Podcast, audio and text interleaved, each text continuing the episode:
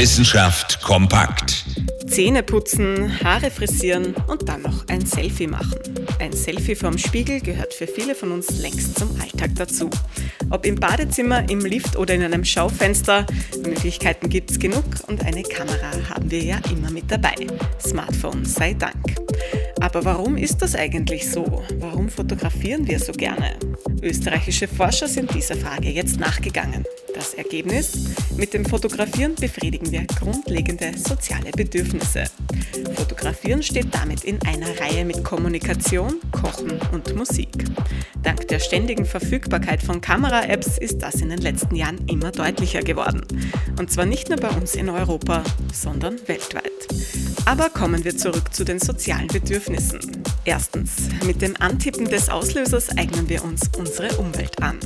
Zweitens verleihen wir ihr Bedeutung durch die Perspektive, den Ausschnitt, den Zeitpunkt. Drittens, wir setzen uns damit mit anderen in Beziehung. Dadurch entsteht soziale Verbundenheit. Und viertens, wir können uns dadurch möglichst vorteilhaft präsentieren und um Partnerinnen und Partner werben.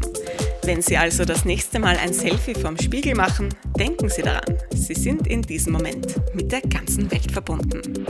Interessante Themen aus Naturwissenschaft und Technik.